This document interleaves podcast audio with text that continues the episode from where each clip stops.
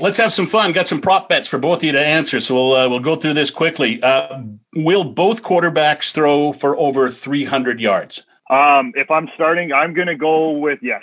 I'm going to go with yes. I think uh, both offenses have the caliber and the means to do so. Yeah, I agree. I think both uh, will go over the three hundred-yard mark. I don't know if it'll be a shootout, but I think it will mm-hmm. be a pretty open game. Will there be a hundred-yard rusher, Eddie? Yeah, I think there will be. I think Tampa, I think LeGarrette Blount will get one hundred yards. Uh, I knew you were going to take it that way. I wanted to say the rookie in Kansas City, but we were just talking about that defense. If we're choosing a hundred-yard rusher and not specifically which one, then yeah, I think there will be. All right, over, under. T- combined touchdown passes, six point five. That's a tough one. Uh, I'm going to say, wow, over. I want to say over because I want to see it.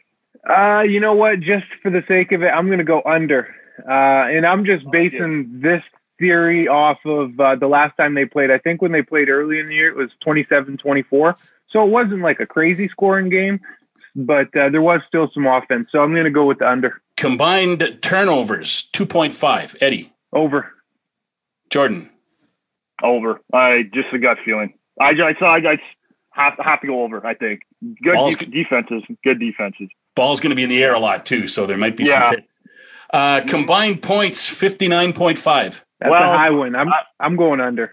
I, I'm going to take over just, just because of uh, some numbers in my head, but over. I got to go over. All right. Uh, will either coach be wearing a face shield?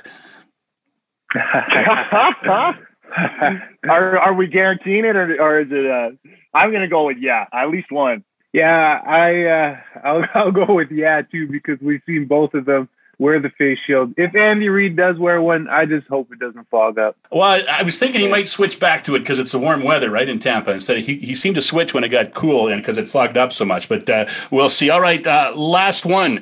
Will the C F L be mentioned on the broadcast at any point? Uh, I want to say yeah. You know what? We have some talking points and some roots, you know, uh, just Canadians in the league. Uh, we got O'Claire there at tight end on Tampa Bay and uh, Laurent Tardif Duvernay from Kansas City who opted out. And, uh, I mean, at some point, I think Canada's a, a talking point and, uh, you know, Canada's very proud of the C F L, and I think we have uh, roots there throughout the league. I think we might get an honorable mention. Here's to wishful thinking with a yes. You really took the words out of my mouth in terms of hitting on those two Canadians because uh, – I think that uh, it would be pretty important for them to talk about those two Canadians. And I think they'll probably have a nice little uh, segment in the pregame highlighted about them.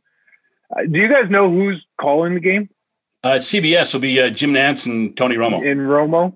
So with that being the case, I could see there being a little bit of C F L shout out because both of those guys do seem to have uh, a little soft spot for the C F L. So I, I say yes as well. All right. Uh, final question.